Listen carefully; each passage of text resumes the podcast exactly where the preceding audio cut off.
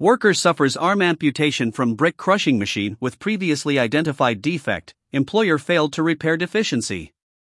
This audio presentation is brought to you by WorkCompResearch.com. Forms, email updates, legal, regulatory, and compliance information, and more, for 53 jurisdictions across the U.S. WorkCompResearch.com, simplifying the work of workers' compensation professionals since 2007. Clairton, Pennsylvania, WorkersCompensation.com, a Pennsylvania manufacturer's failure to provide guarding on a brick crushing machine ended in a 53-year-old worker suffering an arm amputation while operating the machine. A subsequent federal investigation at TYK America Incorporated's Clairton manufacturing facility found the company previously identified a deficiency with the machine's guarding but kept the machine operational and did not repair the deficiency prior to the amputation incident.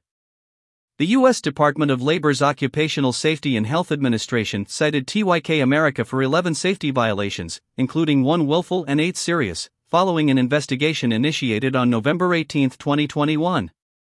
OSHA proposed $108,769 in penalties for the violations.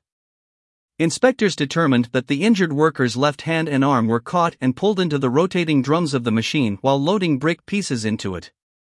OSHA found the company failed to provide guarding to prevent employees from having any part of their body in the danger zone during operation.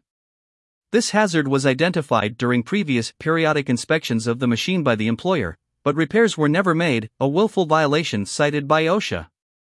Additional serious violations and other than serious violations included a lack of warning labels and guarding on machinery and workers exposed to electrical, crushed by and struck by hazards while using a damaged hoist to lift lance pipes and molds weighing up to approximately 1,619 pounds.